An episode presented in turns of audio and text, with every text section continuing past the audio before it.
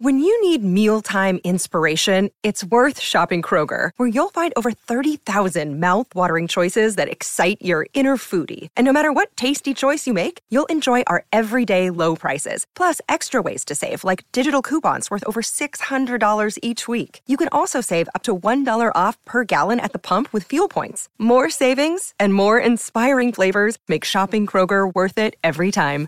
Kroger, fresh for everyone. Fuel restrictions apply. 630 CHED Inside Sports with Reid Wilkins. Weekdays at 6 on 630 CHED. The game is over when the final buzzer sounds. The analysis ends when you say it does. This is Overtime Open Line. Interviews, analysis, and your opinion. Overtime Open Line is brought to you by the Canadian Brew House. Now, from the Osmond Auctions Broadcast Center.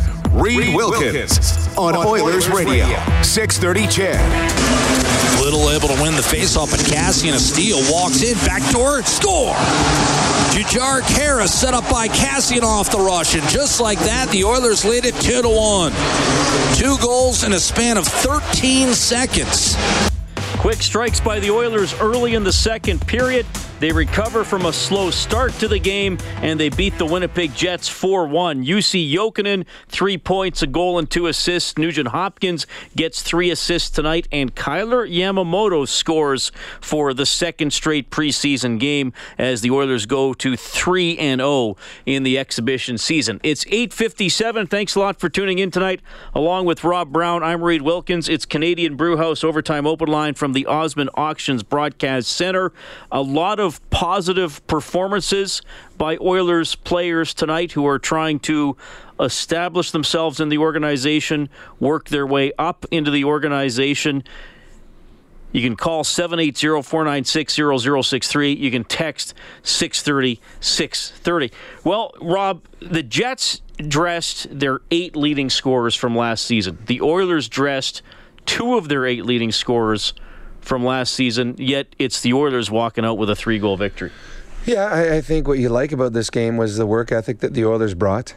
Uh, you know, the they were a little slow out of the gates. The Winnipeg Jets came at them pretty strong. Some breaks uh, with post, but uh, but Brossoit making some saves when he needed to, and the Oilers just stuck with it. And I think that I know that you talked about it a lot last year. Todd McLellan's words about staying in the game.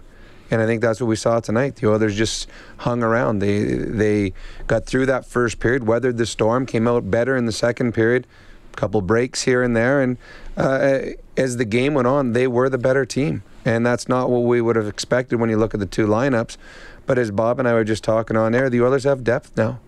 If the Oilers would have sent uh, a, a, team like this three, four, five, six years ago, hmm, you're probably thinking, okay, it'd be a six-two Winnipeg win. But the Oilers have got players now that aren't going to be in the lineup this year that are going to push for spots because they're that much deeper than they've been in the past.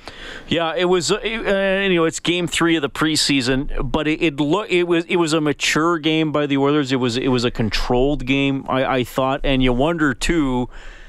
Todd McLellan and his coaching staff came in. This is their third preseason game. They they wanted to set standards and they wanted to have you know, systems and beliefs that the team held, regardless of the time of year and regardless of the type of game. The very first thing he hammered home publicly and to the team was don't fold your hand, don't fold your hand. And it, it took a while for that really to kick in, but now I think you see it, it's just part of the team's makeup, whether it's game three of the preseason or game six against Anaheim last fall, where they have to win to stay alive. Well, I, I think. Last spring, sorry. Yes, I, I think the experience that they've had by sticking in games, by hanging around, and then finding some success at times, has instilled a belief in this group that you know what we're good enough to come back and, and win hockey games. And there's also a belief that this isn't a one-man team. Everyone on this team knows how good Connor is and, and, and how strong a player Leon is, but they also feel that they're capable players of winning themselves. I mean, a Mark Letestu who's already talking about that last year eh, is not going to define his career. He's going to have another career year and Kassian believes that he can play uh, anywhere in the lineup. And Nugent Hopkins doesn't believe that his best years are gone behind him. Jokinen's coming in. He's already talked about the fact that he wants to be a power play and penalty killing guy here. So there's there's belief amongst these players that they can win and, and compete with the best in the National Hockey League. And tonight it was just an exhibition game, and I'm sure the Winnipeg Jets top players that wasn't the best that they have. And, and we've seen Scheifele and, and, and Laine and those guys play much better. But the Oilers came in and outworked them. And if you outwork another hockey club, you've got a good chance at the end of the night being in the game and winning a game. 4 1 is your final in favor of the Edmonton Oilers. A lot of storylines to get to. Uh, there were nine power plays total. Rob and I want to get into that a little bit later on. I, I think we got to bring up Kailer Yamamoto tonight. He had a goal called back in the second period. It was ruled to be kicked in. There was no video review in this game. Not every preseason game has video review, has the coach's challenge. We thought it should have counted. Okay, whatever. Jokinen got one that Rob and I thought probably should have counted. We shouldn't have counted also off the skate, but you know, preseason, we're not going to spend too much time arguing those calls. But Yamamoto gets the empty net goal with 5.1 seconds left, so he does get a goal for the second straight game. And you, I watched him tonight, and you talk about even if you're not going to score, can you make an impact on the game? Can you check? Can you can you be in the right place at the right time? Can you keep plays alive? I'd have to give him a passing grade in, in those areas. Oh, and a much better better than just a, an average passing grade. He was good. Uh, he, he's very tenacious. He's he's a very good forechecker. He knows how to get his stick in the right areas. We saw in highlights the goal that he scored the other night in Calgary was he picked off a pass coming through the the slot in in Calgary tonight. A number of times, players think they've got him beat, and somehow a player of his stature is able to have the strength to to stop a puck with just one hand on his stick. He turns things over in his own zone. He, he, just there's a tenacity about him where he just doesn't leave you alone. Just keeps dogging you on and on, and finally you just panic and throw the puck away. So that is is a bonus because what you think when you're getting him is a strong offensive player because that's what his credentials are. So having this these good details, this good work ethic, this good uh, defensive zone coverage is something that puts him further ahead than most young skilled players because frankly when you're a skilled player in junior, especially a really strong one, you're really not working on the defensive side of the game often because you don't have to.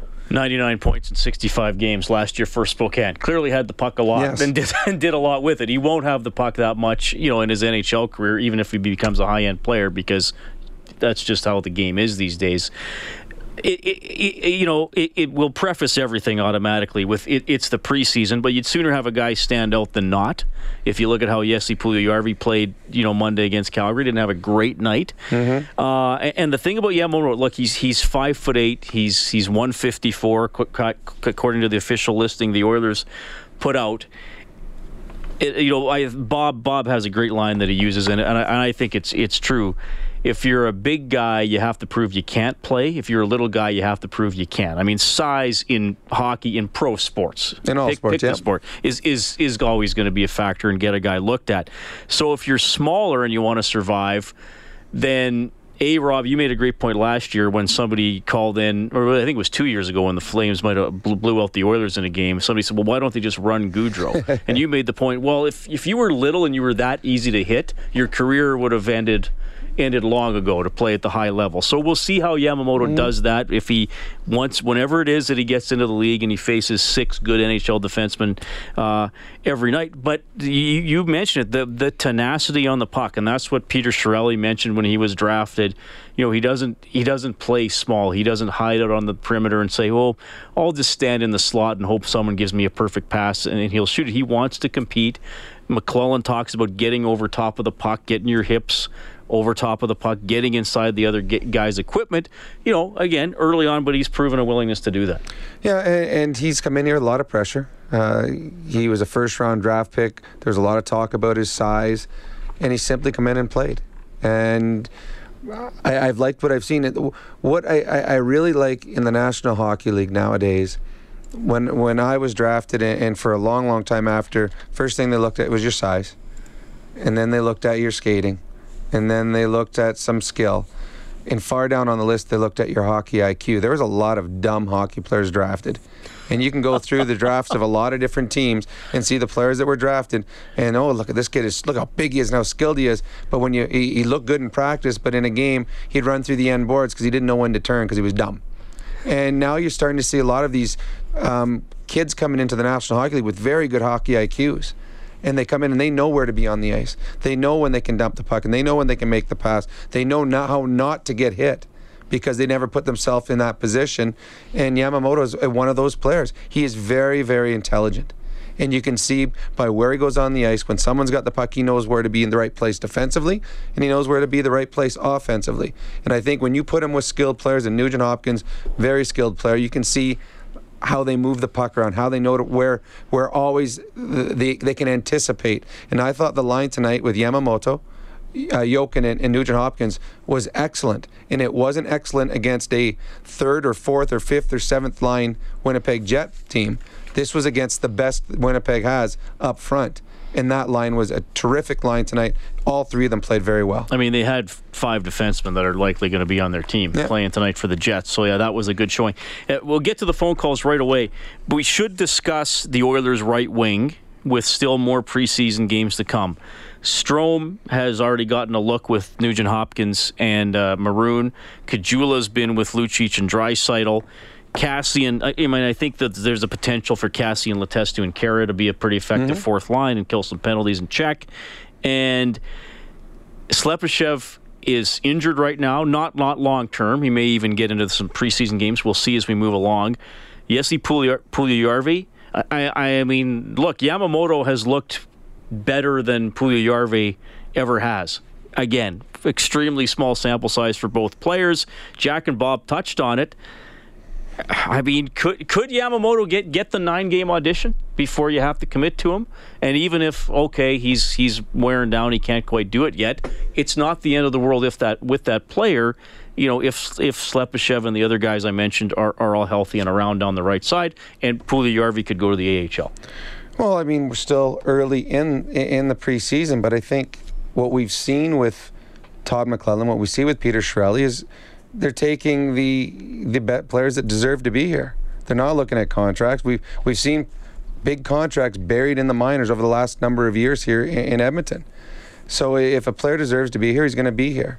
Um, I, I, think sometimes the message is sent. I mean, Puljujarvi did not play well in his first game, but he's going to have an opportunity to play. Yep. I'm guessing three more, at least, maybe four, maybe five. Oh, he I might play them all. Th- yeah, exactly. Yeah. If there's if there's a guy who might play the remaining preseason games, it would be Jesse Puljujarvi. Yeah. If anybody on the team is going to do it. Yeah, yep. and, and, because he needs to prove that he can play yep. at this level, and so far he hasn't. Now, again, we are one year and one week into his National Hockey League career, so there's no panic yet. But there's also every every year. This is what I learned when I played every year that you come to camp and don't put in your best, and you go down to the minors. Well, over the course of that year, there's a whole new draft class that comes in that are now going to be pushing you. So now, if it's two years, there's two draft classes that are coming in and are going to push you. So you've got to set the tone early. You got to prove that you belong and force those guys to beat you out. Don't just let them. And right now, we've seen some players come in and play very well. And I don't know if I expected Jussi Jokinen, to be as good as he was tonight. I thought he was excellent. And another guy's trying to solidify a, a spot, not only in the lineup, but as he said, on the power play, which he looked good at, yep. and penalty killing. Good all round player, a little bit of a jack of all trades. I think I saw a tweet. We'll probably get the post game later. A, a, left shot Letestu possibly. But there'd be nothing wrong with that. Oilers win 4 1 over the Jets. 780 496 0063. We'll start with Jared tonight. Jared, welcome to the show. Hi, Rob. I just got a, a comment and a question. The question's for Rob. I agree with uh, Rob's comment on that there's a lot of guys in the past that have been drafted in the NHL, and when you watch them in the games, you you actually wonder how they were drafted that high.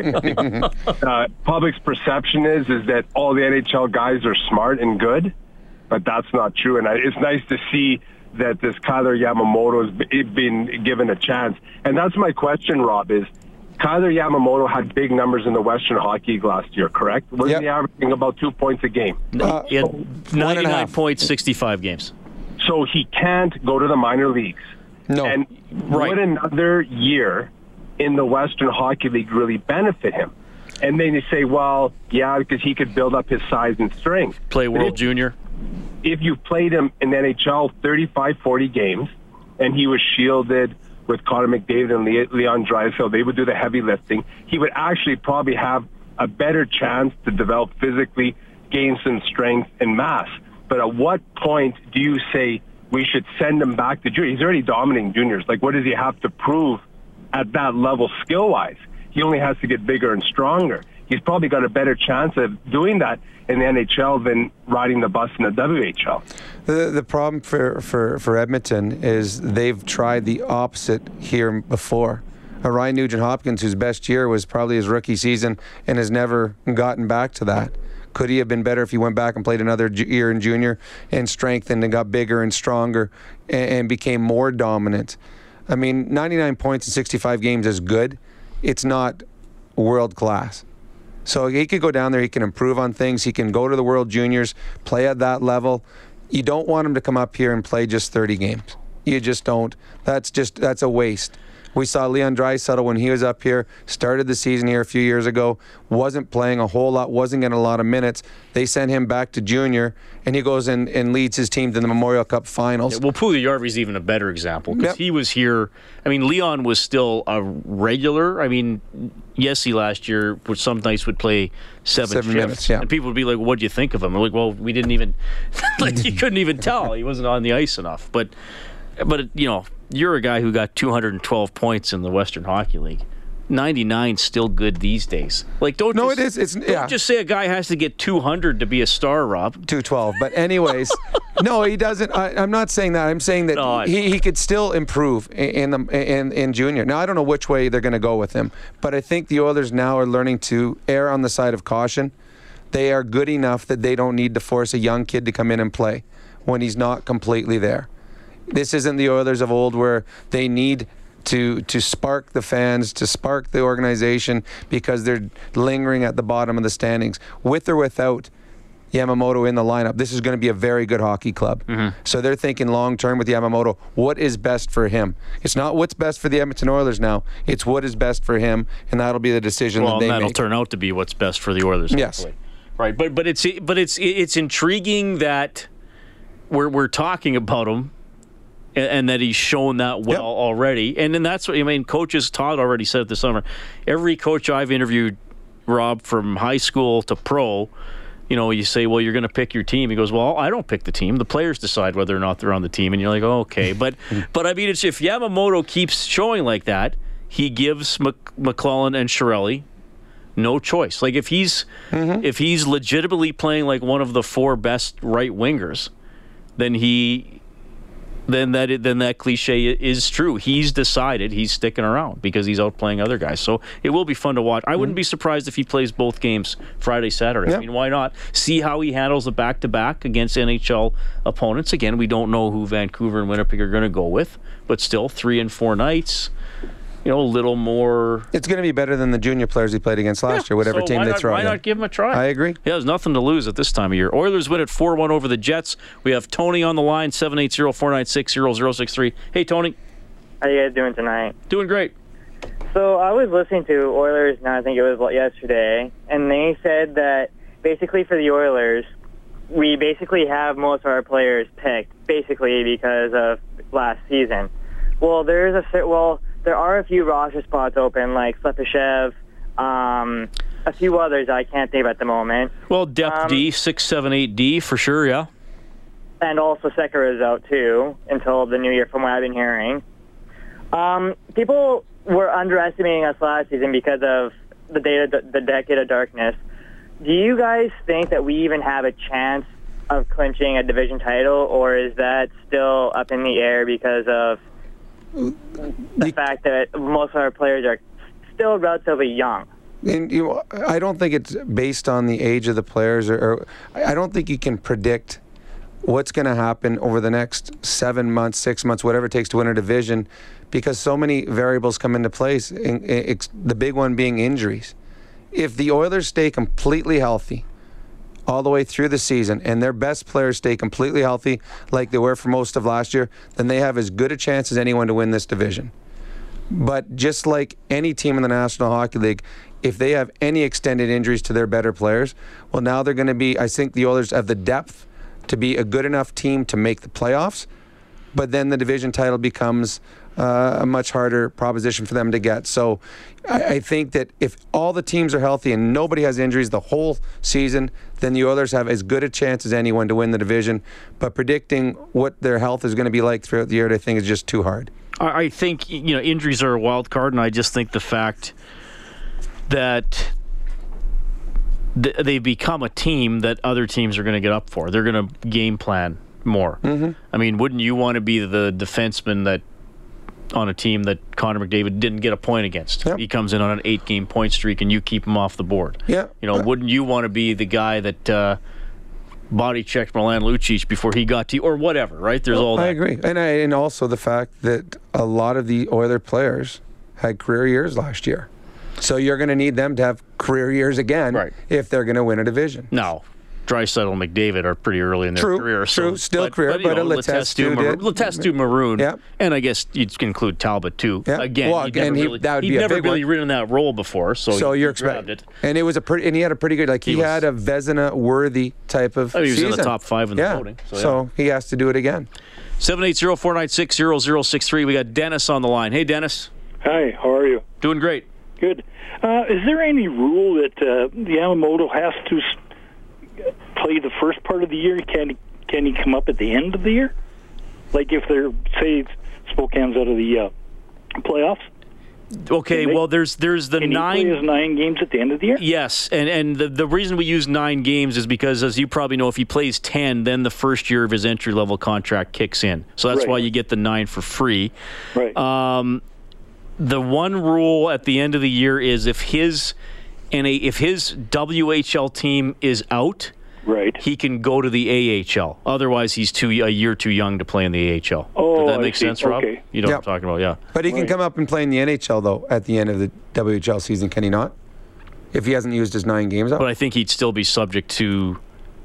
Well, here's the thing: he can play 12 games, but you'd burn his first year yeah, of but ELC. but just the whole nine games. Like if the season ended in Oh, you can count the yeah. nine. Yeah, yeah, that's what's. Yeah. the I think nine- that's what he wanted to c- know. Yeah, he could play. The nine is anywhere Yeah. along the timeline. Yeah. Yes, it doesn't have to be at the beginning. Dennis, is that what? That's what you. Yes. Yeah. Yeah. I was wondering if it was um, he had to play at the beginning of the year, or he could they could bring him up for nine at the end. Yeah, it, it, I think it's anywhere in the season he can come Oh. up and play. Yeah. Thanks, Dennis. Appreciate it. 780-496-0063. We have some uh, interviews here, Kellen. Let's go to some tape right now. We got just in from Winnipeg, thanks to EdmontonOilers.com. Here is Oilers head coach Todd McLellan. So what did you like out there, apart from the win? Well, I like the overall um, effort from our group. Um, when you play these types of games, there's some tough circumstances when you fly in an hour before you play.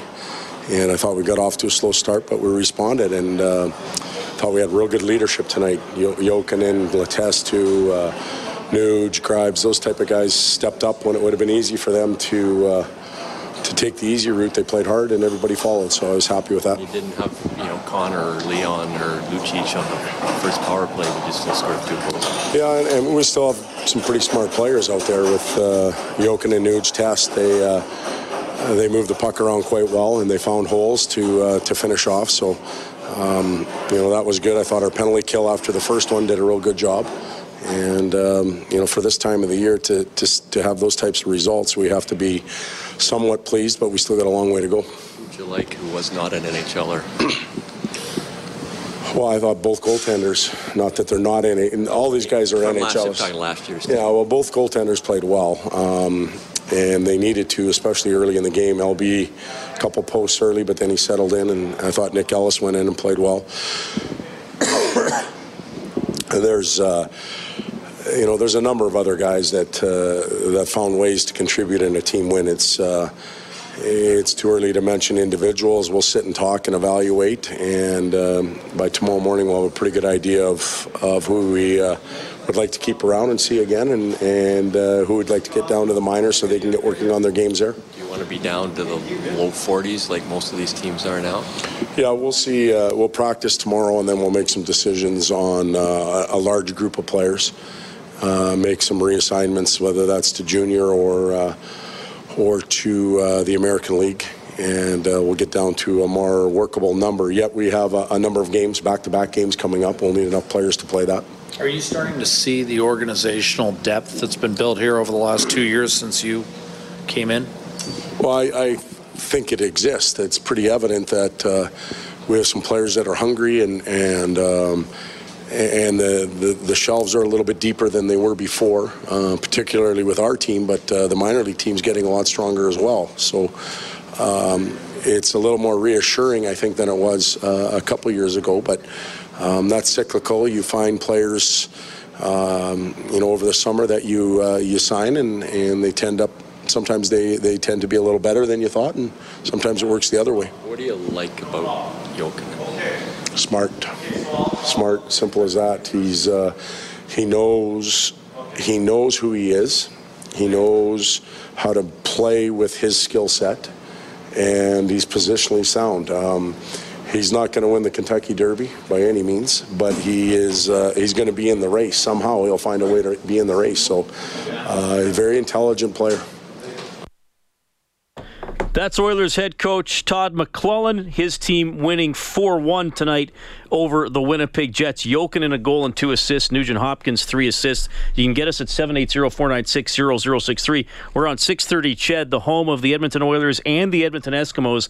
And I do want to take a minute to talk about a big story for the Green and Gold tonight. Even though they're on their bye week, General Manager Brock Sutherland busy bringing defensive back Aaron Grimes back to town. Spent the last year and a half trying to stick in the NFL, mostly with the Philadelphia Eagles. So twice in a month. The Eskimos get an important player back from down south. First, Darrell Walker, and now Aaron Grimes. And we're going to be joined here live by the Eskimos general manager, Brock Sutherland. Brock, you're on with Reid. Thanks a lot for making time for us tonight. How are you doing? I'm good. Thanks for having me. How are you? Yeah, doing very well. Obviously, this uh, news uh, was confirmed by you guys during the hockey game, so I appreciate you making time for us. Uh, you know, it's funny because you and I spoke about a month ago about the possibility of players, and you kind of explained uh, the process, though we didn't uh, talk about anybody specifically. Uh, can you give us a sense of when things really heated up with Aaron Grimes and and just how this progressed recently? Well, it heated up probably the last four or five days. I was in touch with both him and his agent uh, around the same time I first made contact with Darrell, and they were, you know, there were there was some NFL interest with him, and I think there still is, and they wanted to wait and see what those potential opportunities were, and so we were patient and just said, look, you know our number, you know where we're at. Uh, obviously familiar with Edmonton, the team, the organization, all the guys in the locker room, so we didn't press too hard. I know a lot of other CFL teams were we're calling him nonstop. And and uh, a, a key component in this whole thing was Torii Hunter. He deserves a lot of credit. This he's our Northwest scout, and he recruited Aaron to the University of Idaho, so they have a very close relationship. So Torii was in contact with him quite a bit. I was in touch with him and his agent probably three or four times a week.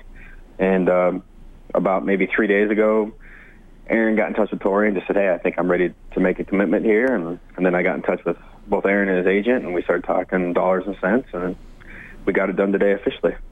Uh, can you can you are you able to tell us how long the contract is for? Yeah, it's for the balance of the season. You know, having the opportunity at the end of the year to potentially have NFL opportunities was very important to him. So I think whether it was with us or any of the other CFL teams, that was going to be what it was for him. So it'll be for this year, and then if, if for some reason the NFL does not work out for him after the year, then we'll we'll discuss again for moving forward in the next couple of years here in Edmonton for him. Right on. Brock Sutherland, Eskimos general manager, joining us tonight to talk about the signing of Aaron Grimes. He was a excellent defensive back for the Eskimos for three seasons, CFL All Star and Grey Cup champion in 2015. How does his addition change your secondary, Brock? What adds talent right away, and with you know we've had six defensive backs in the six game injured in the past month, month and a half. So it brings depth, it brings talent, it brings a guy that was an All Star in 2015 and he can play any of the positions in the in the secondary from both corners, both halves. He can play uh, Sam linebacker, a nickel here for us, and he can also play free safety. So um, it, it brings a lot right away. Are, are there any concerns about? And I know he's been working hard and playing preseason games. Uh, is there any concern about rust or an adjustment in your mind? Roster adjustments? Is there any concern about rust on him or just the adjustments he's going to have to make to the Canadian game? No, because he was playing in the NFL. He went through a whole training camp and he played in all the preseason games. So it's not like he's been sent out there for three months. I mean, he was playing this month even was the last preseason games in the NFL. So he's fine. He's ready to go and he's a true professional. I know he's a straight shooter, and I think if he felt like he wasn't capable of the task, he would let us know that. Right on. Brock, thanks for joining us uh, tonight uh, and for coming on the uh, the Oilers uh, Overtime Open Line show. Look forward to you guys getting back to work in your game against Winnipeg next Saturday.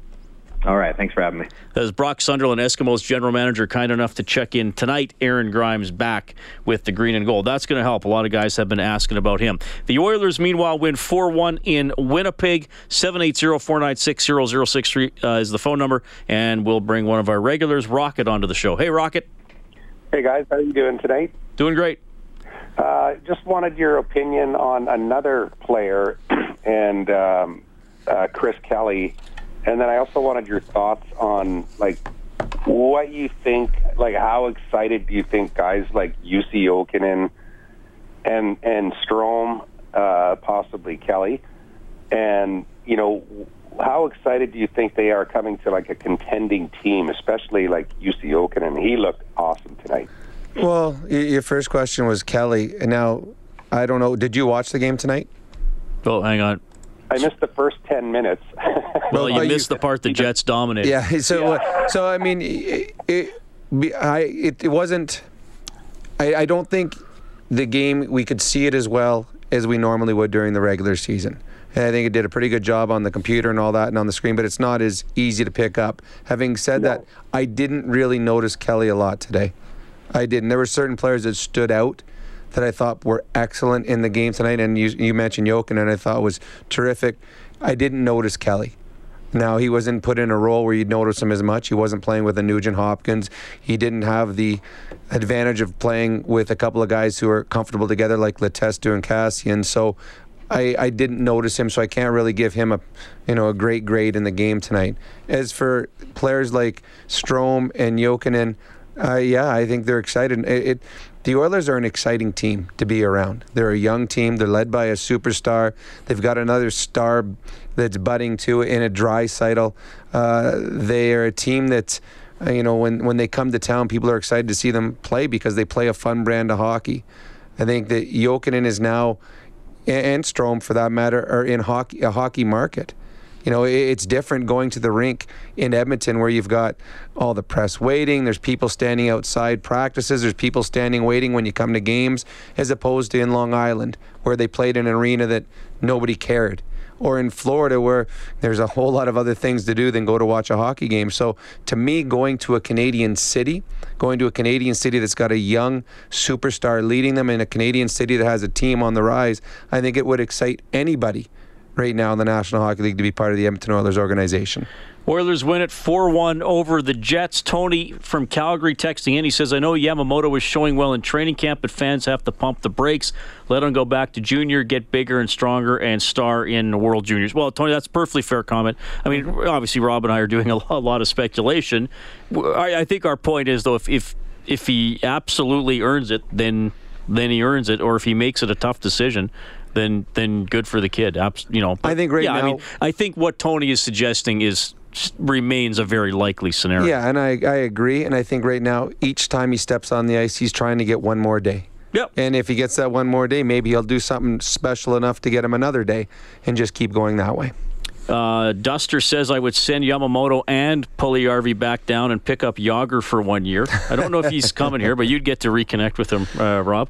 Alex says, "What do you think about Jujhar Khaira tonight?" Then Alex adds, "I thought he was fantastic." And I agree. I thought it was a, a very, very strong game. You know, physically he w- was involved. He was good on the forecheck.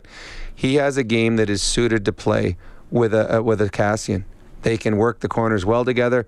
Uh, I mean, the the hands on Kassian on the play that he made to set up uh, Jujhar's goal. Uh, that is a a, a, wonderful play that you would see from a Nugent Hopkins or a McDavid.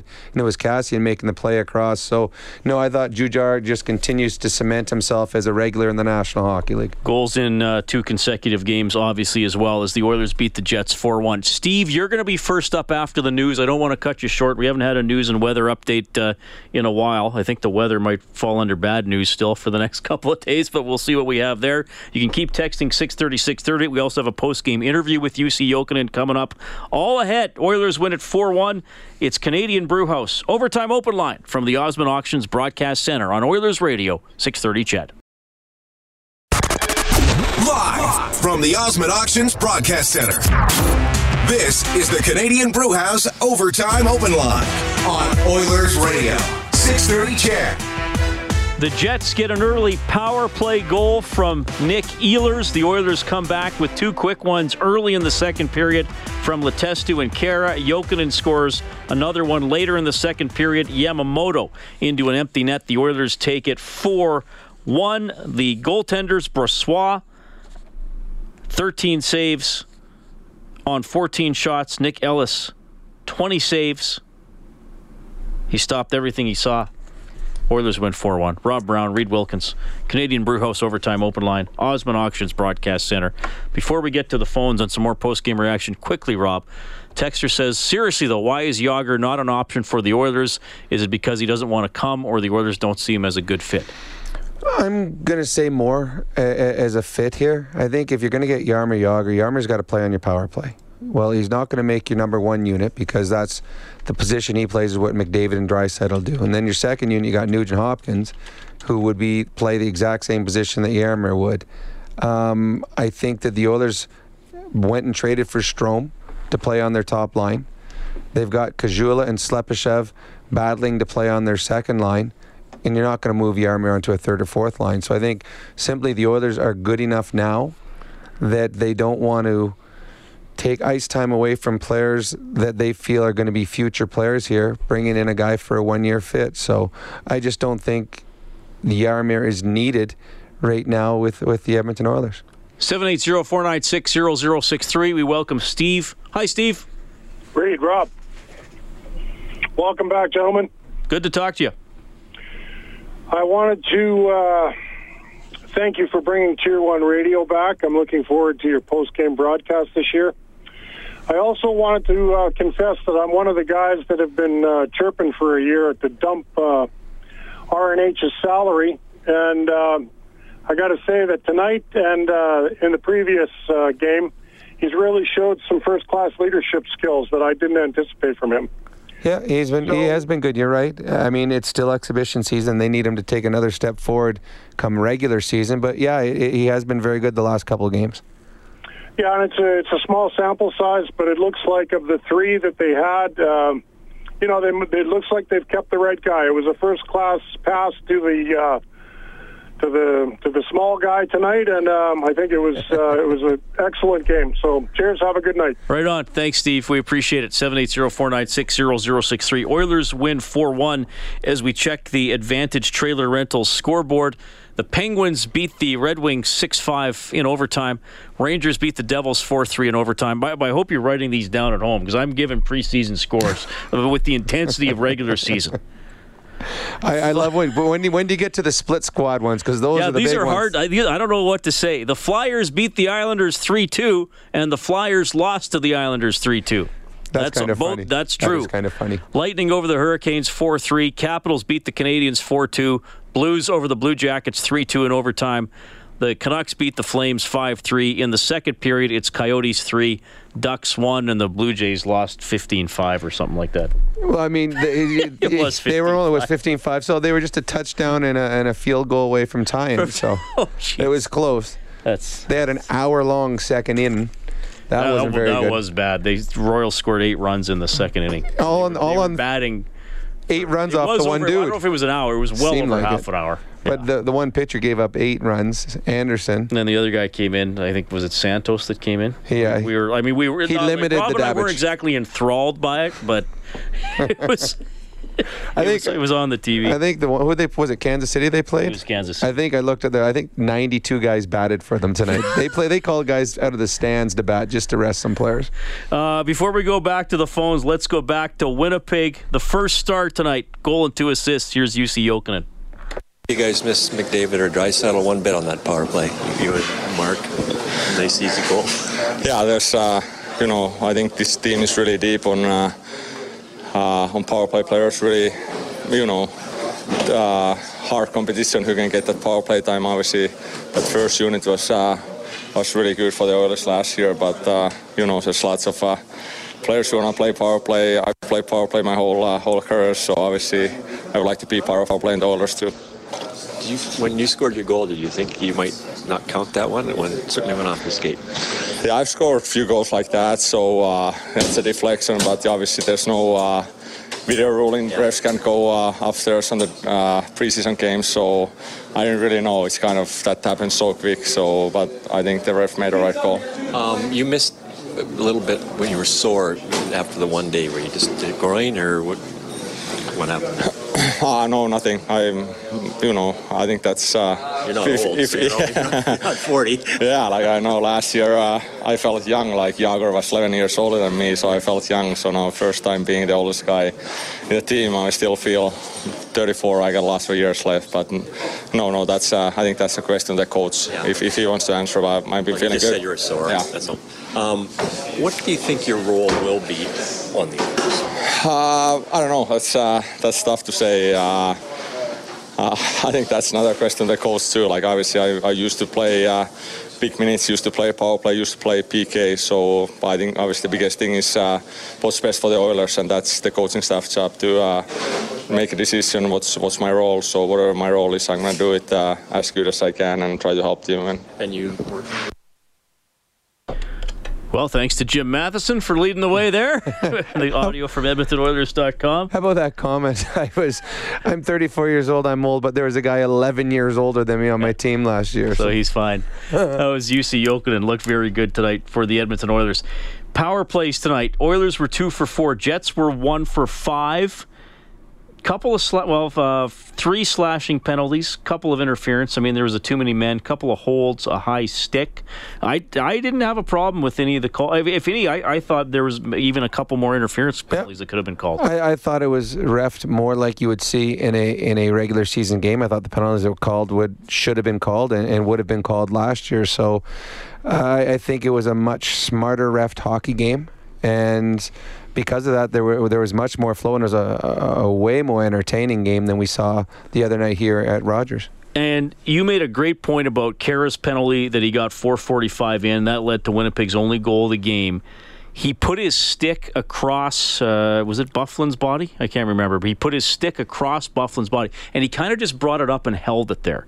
So it wasn't, they called it a slash, but he didn't swing and he didn't really hook in terms of getting it in the body. But that's the type of thing where if they started calling that, where it's like, okay, technically you're not slashing or hooking, but you're in the wrong place. You're beaten, and mm-hmm. you're you're using your stick to him impede. So if yeah. that start calling, they can call it whatever they want on the puck carrier, slashing or hooking. But I, I wouldn't mind if that was the type of penalty that added a couple power plays a game. No, that's the penalty. Or they I got agree. it out of the game. I agree totally because it, he impeded the progress of the guy with the puck, and he did it by using his stick in an illegal fashion. It was uh, maybe a little lazy or a little. Um, he went the wrong way. He didn't take the angle, and, and that's something they're going to show on video. Say, Jujhar, if you would have angled the guy in the proper direction, you could have angled him towards one of our other players, which would have forced the puck carrier to get rid of the puck quicker. Instead, you went right at him, got caught flat-footed, and had to take a penalty. So, a good learning moment that I'm sure that not only they'll show Jujhar, but they will show the team. Here's something that we've got to take out of our game. Oilers win at four-one. We have Terry on the open line. Terry, go ahead. Rob Reid, you guys are a welcome relief to autumn and winter. Thank God you're back. Thank you very much. Listen, uh, I've got a couple of a couple of concerns before I start singing "Happy Days Are Here Again," I'm sure you don't want to hear my voice singing that. That's pretty pathetic. But uh, um, when they threw uh, Fort Knox at Leon Draisaitl, I sat there and I thought, man, that's a pretty small sample size to give that kind of money to that fella. But if he's worth it, and if Connor McDavid, if both of those guys don't take a step back, and Ryan Nugent Hopkins, the kind of uh, preseason he's having, I mean, uh, are these people not Cup favorites? Well, I, I, think in Vegas they had them as Cup favorites at one place and second in the, the second in another one. So I, I, do believe that the Oilers are a team that continues to be on the rise. It's a team that many people are, impressed with. I think that from now until the Stanley Cup Finals, there's a lot of things that could go right. There's a lot of things that could go wrong. But I think that the Oilers under Peter Chiarelli and Todd McLellan have built a, a team that can play against anybody. They've built a team that is strong down the middle and very strong in net. and they've built a team around players that compete. So, yeah, if this team is healthy, then I mean, I'm not saying this is a team that's going to win the Stanley Cup, but they uh, have to be considered an elite type team. Now they got to continue going step forward. But what we saw last year, if that's the way this franchise is going, then I'm looking forward to an exciting season. Got a text here from Brian who says, uh, "Hey, me and my buddy Peter are Red Sox fans. Yet you don't mention of them. Red Sox beat Baltimore nine nothing. Not the most lopsided game tonight because the Blue Jays lost 15-5. Hey, Nugent Hopkins had a good game. You will hear from him when we get back. Oilers win 4-1 in Winnipeg. Canadian Brewhouse overtime open line from the Osmond Auction Center, the Osmond Auctions Broadcast Center. Now, from the Osmond Auctions Broadcast Center, Reid Wilkins on Oilers Radio, 630 CHED. Off the boards and down the ice, and Edmonton's going to win this hockey game. Now it's just a matter of whether it's going to be 3-1 or 3-2. 20 seconds to play. Byfuglien sent one down the middle. Might have deflected off a skate. No icing. Russell picks it up, plays it left wing boards for Jokinen. Nugent Hopkins has the empty net, skates the center, dishes off. Yamamoto shoots and scores. 5.1 on the clock, and Nugent Hopkins with an unselfish play. Yamamoto ices a 4 1 victory for the Oilers in Winnipeg. Nugent Hopkins, one of his three assists. Here is RNH. Rest of preseason play. Is there a certain aspect of your game you're trying to work on going forward to build upon what was going on in Edmonton last season? Um, well, I mean, I kind of want to take strides in a lot of aspects of my game still, but um, I want my two two way game to be good, but I got to find a way to produce more and uh, chip in offensively uh, when I can. So, I mean, not going to be a huge risk taker, but um, at the same time, you got to pick and choose and uh, um, find those opportunities to make plays. Didn't need McDavid or Draisaitl or any of those other the big guns. our play time last year tonight, you didn't need it, need it at all. Yeah, no, I mean, obviously, uh, it was a good effort from us tonight. Um, a lot of guys at home uh, for the game, but I mean, uh, the young guys stepped up and they weren't out of place or anything. And uh, after that first period, I thought we really uh, pushed back, and uh, it was really good to see. I mean, um, from the older guys uh, all the way through to the young guys. So definitely a promising sign. What do you see Jokinen's role, role being? well, I mean, I sure like I like playing with him. I mean, he's uh, he's such a smart player. I mean, obviously a lot of experience in this league, uh, a lot of years, so uh, he knows what to do out there. So I just gotta uh, try to read off him, and um, I, I, I, find we're almost a little bit similar uh, with the style that we play. So um, he's he's a responsible player, but uh, definitely knows how to. Um, just looking at his point totals, I mean, he obviously can get it done offensively too. So um, he's going to be a good leader for us, older veteran guy. He's going to help out a lot. All right, that's Ryan Nugent Hopkins. Three assists tonight. The Oilers win 4 1 over the Jets. He was asked about Jussi Jokinen. He had a goal and two assists. Mark Letestu on the score sheet again with one and one. Jujhar Khaira had a goal. Zack Kassian had an assist as well. The goaltending very good. Brossoit 13 saves on 14 shots. Ellis 20 saves on 20 shots. Steve Mason goes the distance for the Jets. He stops 21 out of 24. Reid Wilkins, Rob Brown, Canadian Brewhouse Overtime Open Line from the Osmond Auctions Broadcast Center. So the Oilers now roll into three home games in four nights. You're looking at Vancouver on Friday. We'll see what type of a lineup they have. They're playing those games uh, overseas. Jets then on Saturday night, Carolina on Monday night, all at Rogers Place, all on 6:30. CHED, um, you know. McDavid and Draisaitl, I don't know if they'll both be back in on, on Friday, but certainly you'd, you'd expect uh, one of them to play. I wonder too what they'll look at on defense. I should get to this too because someone texted about Ryan Stanton tonight. Mm-hmm.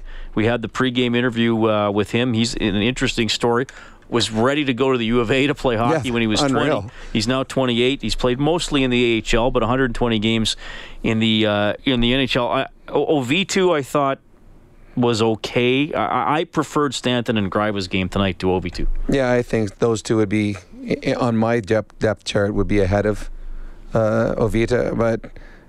Stanton, he just he played a smart game, simple doesn't he's not going to be rushing the puck, but he physical. We saw a few times finishing this check and simple plays, getting pucks into the forwards' hands quickly. So, yeah, a strong effort for him tonight. But then again, as we've heard, it, it's a small sample size, and every time you step on the ice, if you're a guy that's on the bubble or a guy that's on the outside looking in, you got to impress. You can't afford to have an off night when you're one of those players because someone's going to jump ahead of you. All right. Quick predictions. Does Yamamoto play both Friday and Saturday? Well, it's hard. It depends on how many they cut because there are three games in four nights, mm-hmm. and depends how many players get sent down. For for me, we've seen it before. It, here wasn't it settle a couple years ago played every every game almost, game yeah, except for the two split scores. Yeah. So and, and to me, that's the way you got to do it. See if the, what these young kids can do because the NHL season is so tough and it's so hard to go back to back or three and four. You got to see what they're capable of doing, especially smaller player. Uh, so yeah, I would have him and Puljujarvi in every possible game that you can play, and then decide what you think you need to do with them. All right, Rob, we'll see you Friday night. Sounds good. Oilers fall behind early, didn't have a good first 10 minutes, controlled most of the game after that, and they beat the Winnipeg Jets 4 1. Get more on 630ched.com. Stauffer has Oilers now from noon to 2 tomorrow. I'll have Inside Sports from 6 to 8. Thanks to our studio producer this evening, the one and only Kellen Kennedy. So the next Oilers broadcast Friday, home to Vancouver, 5:30 face-off show. The game will start at 7. This has been Canadian Brewhouse Overtime Open Line from the Osmond Auctions Broadcast Center. On behalf of Rob Brown, my name is Reid Wilkins. Thanks so much for tuning in. Talk to you soon. 630 CHED Inside Sports with Reid Wilkins. Weekdays at 6 on 630 CHED.